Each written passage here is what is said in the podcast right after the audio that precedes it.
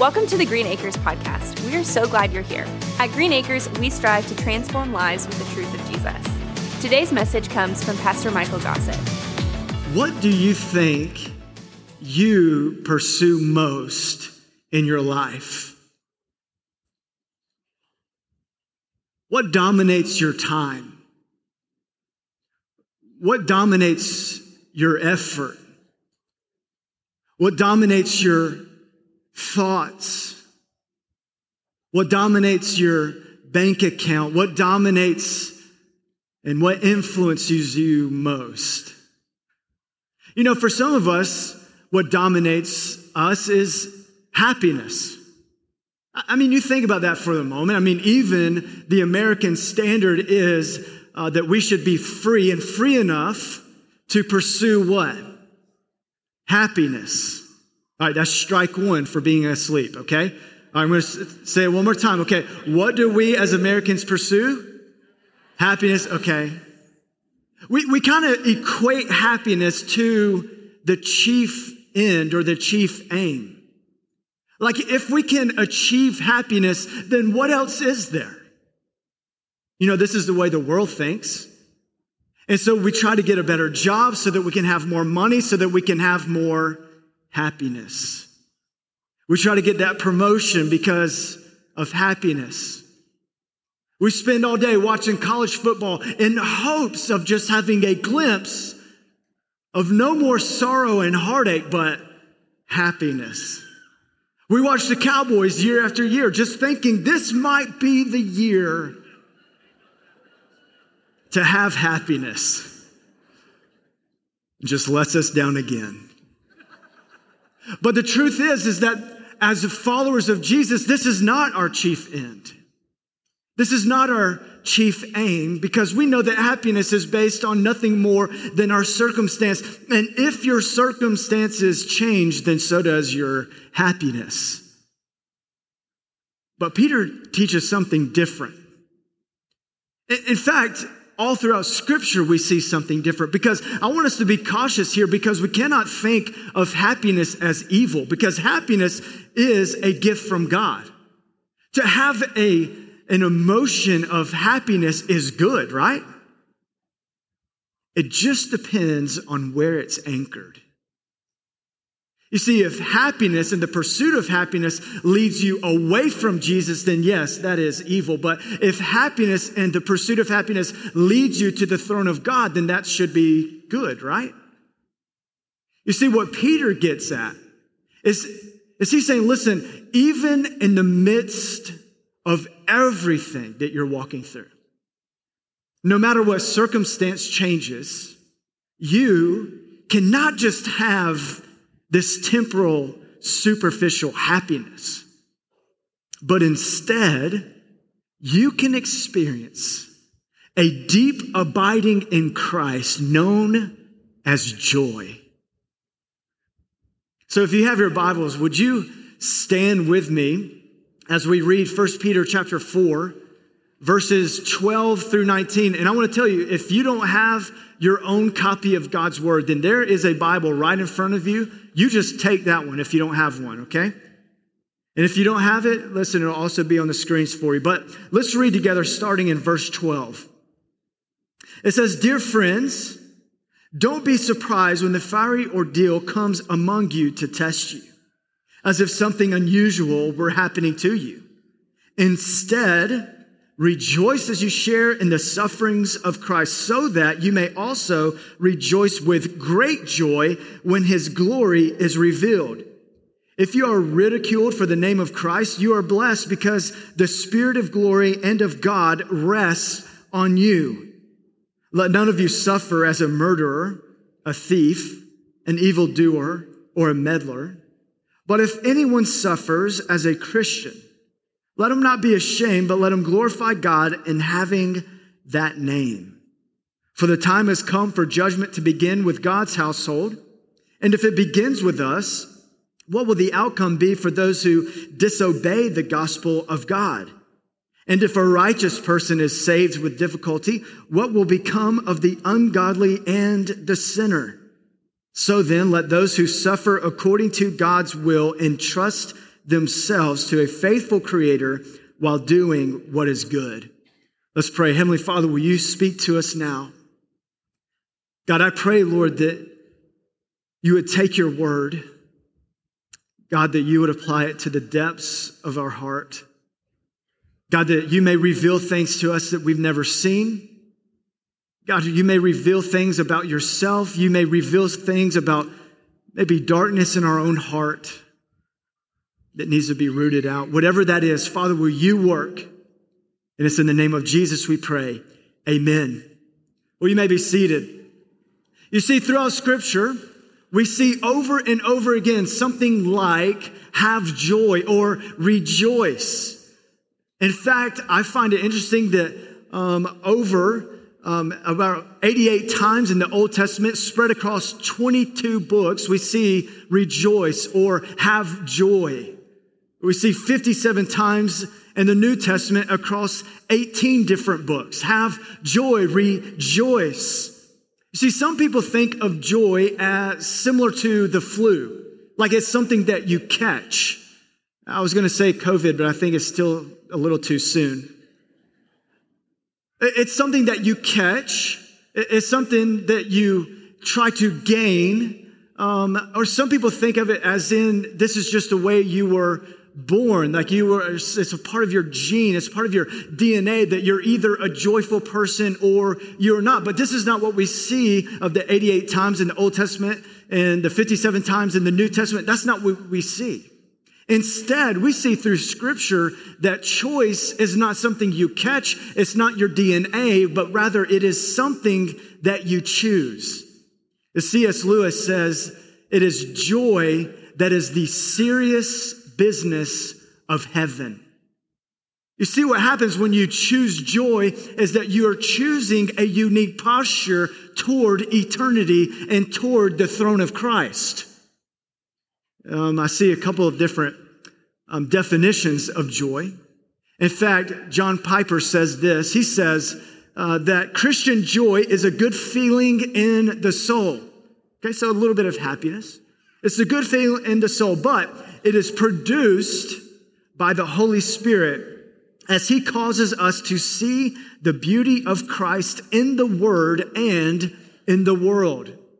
Rick Warren says it like this. He says that joy is the settled assurance that God is in control of all the details of my life, the quiet confidence that ultimately everything is going to be all right, and the determined choice to praise God in every situation. You see, joy is a state of mind, but it is a posture of worship within your heart. And it doesn't matter what circumstance you're facing, it doesn't matter what is fleeing from you, but rather you have a joy that is anchored in Christ Jesus. Therefore, it cannot be removed from you. And this is why we see that even while suffering that you can have joy. You see, this is where Peter begins. He talks about this joy that surprises while suffering. I mean, if you look at verse 12 again, he says, Dear friends, don't be, just, don't be surprised. Don't be surprised. You know, I don't know if any of you like surprises. Um, I just want to admit something to you. I don't like surprises. Okay? Um, I just don't care for it. My wife says it's because I'm controlling. I say that it's because I just like to be able to plan accordingly and know what to expect, okay? That's not controlling, that's just being normal, okay? But my wife loves surprises. Doesn't mean you're abnormal, okay? But she loves surprises. She loves spont- uh, spontaneity. She loves uh, just going with the wind. She would have been great in the 60s, you know, with a flat. I'm kidding, all right? Too far. Okay, she's giving me the eye, too far. But I'm serious. She loves being spontaneous and just goes with the flows. That's what makes her such a great mom and great wife. See how I saved it? Okay, all right. I'm going to be in so much trouble. Yeah, thank you. Up top, you got me. All the women in the room like, boy, what a moron. Okay, all right, moving on. She loves surprises. I don't. But nobody would like a surprise like kick in the teeth.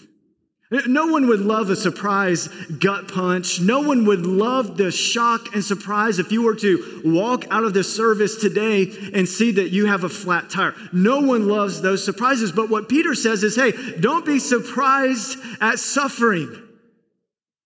There's something interesting that takes place from chapter 3 to chapter 4. His mood changes. And I'm not just talking about his physical move, but the verb mood changes. You know, I've admitted to you before that I don't like sharks. I'm terrified actually of being in the water with sharks. It's something that keeps me up at night. Okay, I have a weird mind, okay? But the truth is, if you're in the water with a shark, you can't get away from it. But I was reading this, one shark expert says that you, it, it, it is so unlikely that you would be attacked by a shark if you are swimming in the ocean. Highly unlikely. In fact, he says it is one in five million. You know that you are more likely to be killed by a flying champagne cork. Have you ever thought about it? Isn't that strange? Uh, or an accidental poisoning, or getting struck by lightning. You're more likely of those three things than to get attacked by a shark if you're just swimming in the ocean. However, this same expert says if a shark starts circling you, or if a shark bumps into you, he said it is almost guaranteed you will be attacked. I don't know why you are giggling at that. That's serious business. He says it is a guarantee that you will be attacked if a shark starts circling. Okay, so this is where Peter gets. At the beginning of chapter 3, when, when he talks about in verse uh, 14 and verse 17, he says, Listen, uh, you, you may suffer for doing good. Okay, uh, verse 13, even, verse 13, even um, kind of asks this question. Um, he, he asks the question, Who is going to harm you for doing good? This is known as the optative mood. You may suffer. There's a possibility of suffering. Just know that it could happen. It's like me saying, hey, if you get into the water, you may get attacked by a shark. But then Peter changes in verse 14 and he says, the sharks are circling. The sharks are all around you.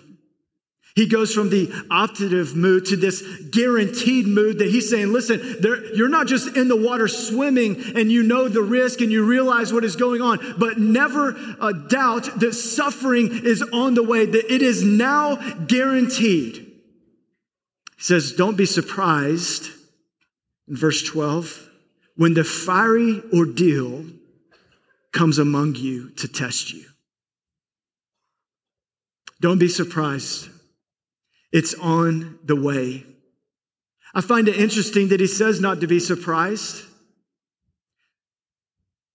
He says, uh, some theologians think that, that the change from chapter 13 to 14 is because he's trying to stair step the readers into an understanding that, that, okay, let's talk about suffering in a simple way. Okay, it might happen, it could happen. Okay, now I've softened your heart. Now you can hear it's going to happen. Some theologians say that from 13 to 14 in the midst of writing that maybe Peter received news that shifted his understanding. You have to remember, remember, this is writing in AD 64. Rome has been burned. In fact, that summer, Rome was burned to the ground. And Nero needed the scapegoat, and he started blaming it on the Christians, even though the historians will tell us that Nero just loved building. And so, in order to build more, he needed to burn down what was there so that he can build new buildings. And as he began to blame it on the Christians, the 200 year period of persecution began. Peter knew it. And so, in order for them to really understand that the sharks are circling, they know. They know that the sharks are circling. You know why? Because they're watching their brothers and sisters be burned alive. They're watching their family members be tormented and tortured in ways that you and I cannot even imagine. In fact, Nero loved racing. And Nero loved racing, but he wanted to continue to do it at night. And so, what he would do is take the Christians that are burning on the crosses and he would light the racetrack at night. He would use these burning torches to light up his gardens at night so he could still see them burning. And you would have to imagine that surely this is not what Jesus meant, that we were going to be the light of the world. You know, they had to be thinking that. This is why last week we learned that we have to be anchored in perseverance. For some reason, they continued. And if you read stories of the martyrs of the past, you can you read about these crazy stories that they were singing on the way to their death, almost skipping, joyfully going to their death because they know they're about to be in front of a living Jesus. And Peter's saying, press on. Keep praising, keep worshiping. And when he says, uh, even in the midst of this fiery ordeal, he means literally, he's saying, I know they're torching your homes. I know that they're burning your brothers and sisters. I know that they're lighting you on fire, but just continue worshiping, continue praising because it is worth it. C.S. Lewis was asked the question why do the righteous suffer? C.S. Lewis responds, he says, Why not? They're the only ones that can take it. Because there's something more in our joy. It's not dependent on your circumstance. It's not dependent on whether or not you are suffering. It doesn't matter what trial you are facing, that you can have a joy within you, that knowing that nothing can take away the joy of your salvation that is anchored in Christ Jesus Himself. Nothing can take that. Can you imagine talking to some of these brothers and sisters that will soon one day be the great cloud of witnesses as we are running across the finish line. Can you imagine standing before Peter? And these believers that dealt with this during that time? And them knowing how soft we were at times as a follower of Jesus? Can we just face it for a second? There's no persecution like that happening here. There's nothing preventing us from worshiping together. There's nothing preventing us from being in a connect group together. There, we are not in fear of the government coming and storming uh, the doors at any moment and, and gunning us down or setting this church to fire. We have no fear of that. And yet these believers did. Can you imagine standing with them sharing stories about church? Can you imagine sharing stories about some of the barriers that keep you from coming on Sunday, some of the barriers that keep joy from my hearts at times? And just comparing notes. There's no comparison. They were threatened to be burned alive. They were threatened to be killed. They were threatening to kill their children. And yet, you and I have a hard time that if they don't sing our favorite song, then what am I doing here? You know what I'm going to do? I'm going to go to the church down the road because they might have better music. You know what? I might go to a different church because at least the preacher will wear a suit. Thank you for laughing because that was a joke. You know what? We get to pick and choose. Listen, these followers of Jesus that Peter's talking to, he's saying, no, no, no, no. Listen, I know they're about to burn you on the stake, but Jesus is worth it. It's about surrender. It's about a posture of the heart. And let's not be naive. Suffering, trials, they exist. They exist with you, they exist with me. We may not be facing the same exact thing, but we can know that it's at an all time high. And you know what? Peter tells us that even in the midst of trials, listen, you can be strengthened by them. Joy is strengthened by trials. I mean, this is exactly what Peter is talking about. And suffering has two types of effects, most likely. Okay, it either drives a wedge between you and the Lord, or it's like a clamp that just brings you together. It can diminish, it can weaken your faith, or it can maximize and it can strengthen your faith. And joy is much like faith. It's like a muscle that has to be exercised. And listen, every person that works out knows that muscles under tension make a great workout.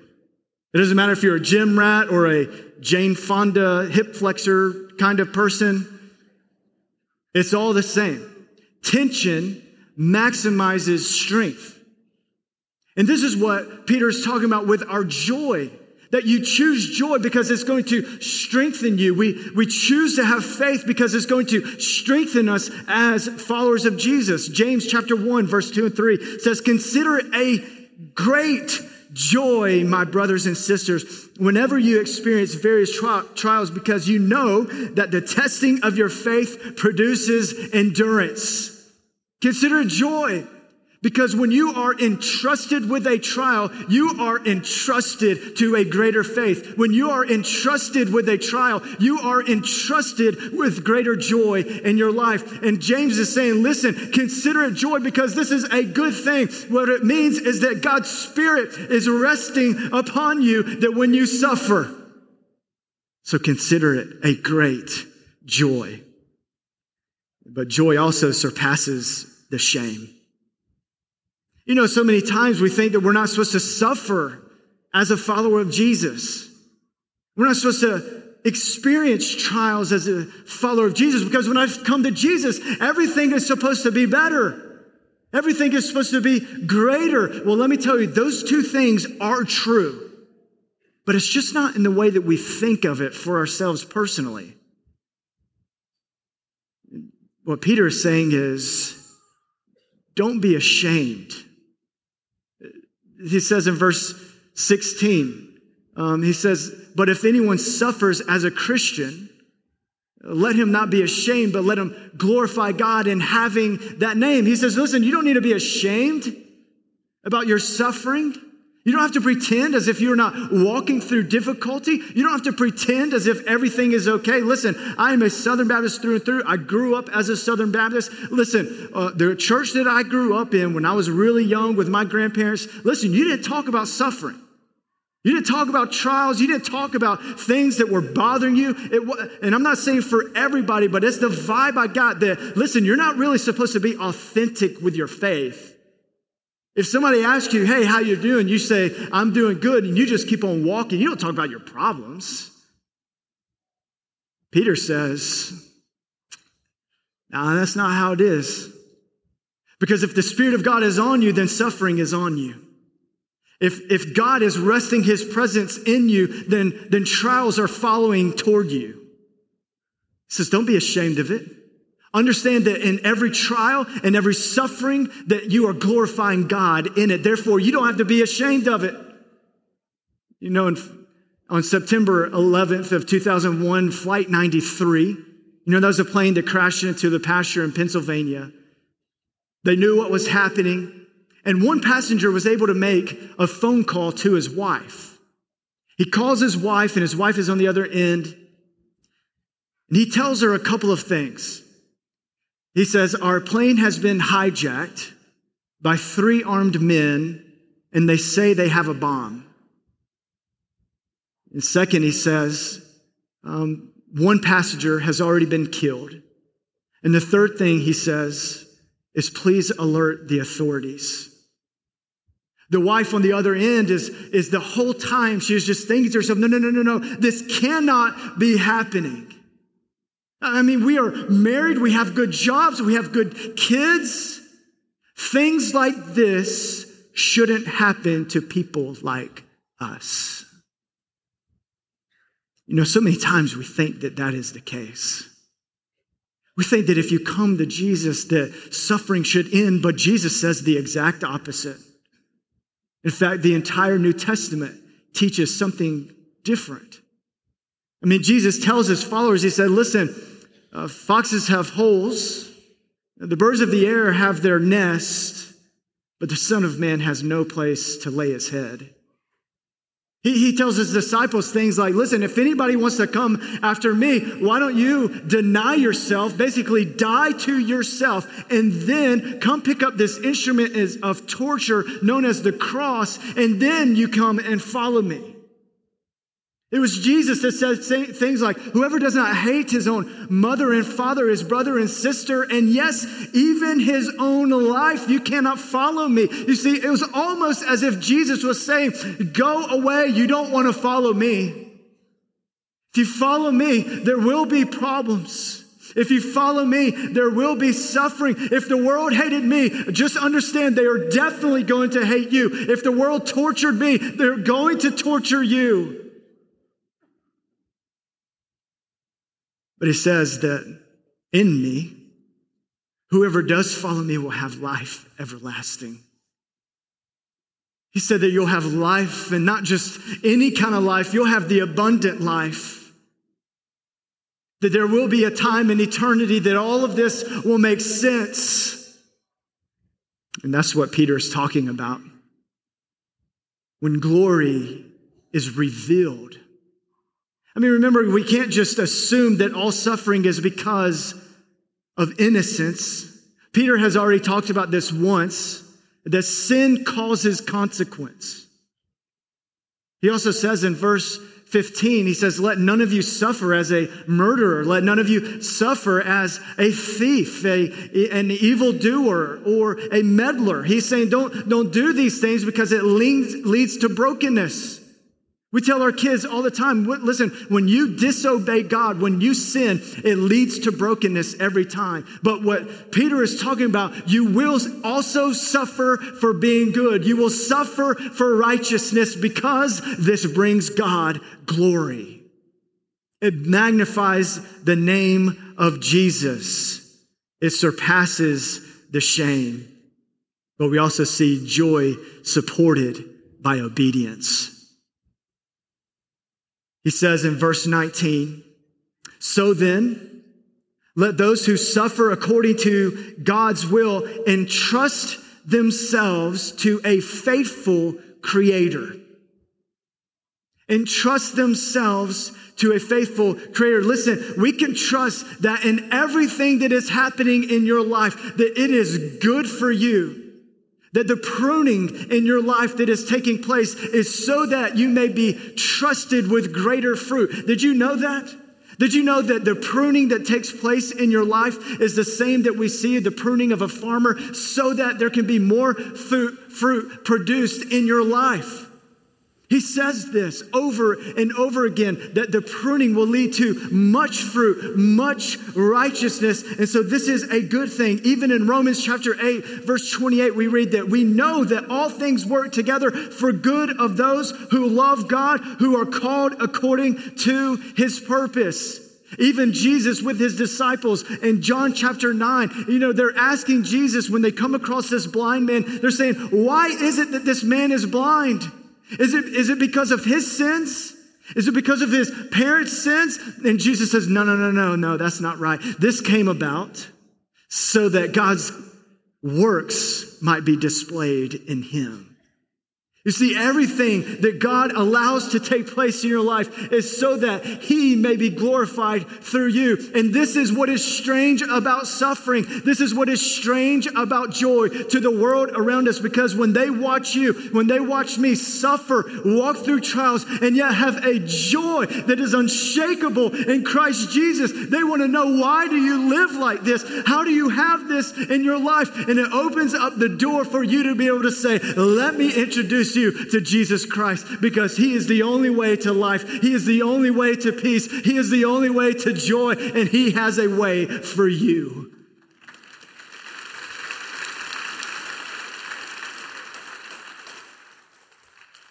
What we have to identify and understand is that joy is activated by your obedience in Him. Joy is activated in your life by entrusting yourself not to your own faithfulness, but to a faithful creator. Have you entrusted yourself to Jesus?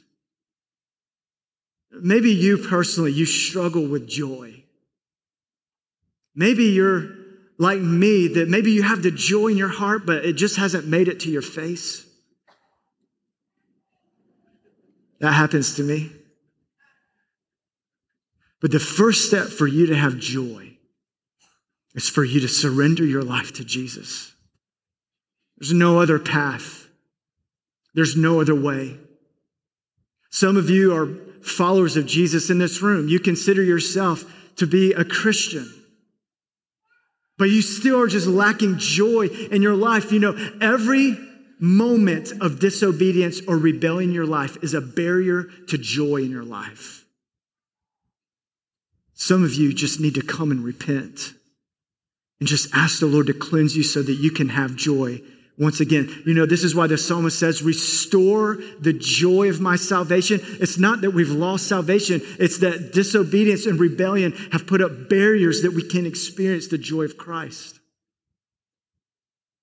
Some of you, your next step of obedience is to be baptized or to join our church family. Whatever it is, maybe that, that you're not walking in obedience, make that step today and activate the joy of Christ deep within your soul. Let's pray. Heavenly Father, we ask that in the name of Jesus, Lord, that you would help us live out your joy. God, we pray, Lord, that you would remind us of the joy of our salvation, that you would show us what is becoming an obstacle of joy in our life and in our own heart. God, that we would abide so deep with you, God, that we couldn't help but have an expression of joy overflowing from us because your spirit is thriving within us. And so, Jesus, that is our prayer today. And so, Father, as we sing one last song together, Father, we are singing joyfully to you. We are singing praises to you because you have come to rescue us. You have come to save us because you alone are the Son of God. And so, will you remind us of that today? In the name of Jesus, we pray. Amen. Hey, thank you for joining us today with our church family here at Green Acres Baptist Church. And this invitation is for you. Maybe God is stirring in your heart right now from what you have heard. Maybe you need to give your life to Jesus. Uh, maybe God is calling you right now for salvation. You know, the Bible is very clear that if we uh, confess with our mouth and if we believe in our heart that Jesus is Lord, the Bible says that you will be saved. And so, right now, you could pray a very simple prayer and just say, God, I know that I'm a sinner and I need you to come into my life and save me. If that's you today, we want to help you and walk with you with this decision. Maybe for others of you, uh, maybe you've been saved, but maybe you've been waiting to get baptized. Uh, maybe you need to figure out what it means to be a member of our church here at Green Acres. Whatever that decision is, we want to come alongside you. And so do us a favor. You can fill out the Connect card at gabc.org, and one of our team members will be with you very shortly. Whatever it is that God has laid on your heart, we want to walk with you in your growth in Jesus Christ. I look forward to hearing from you soon.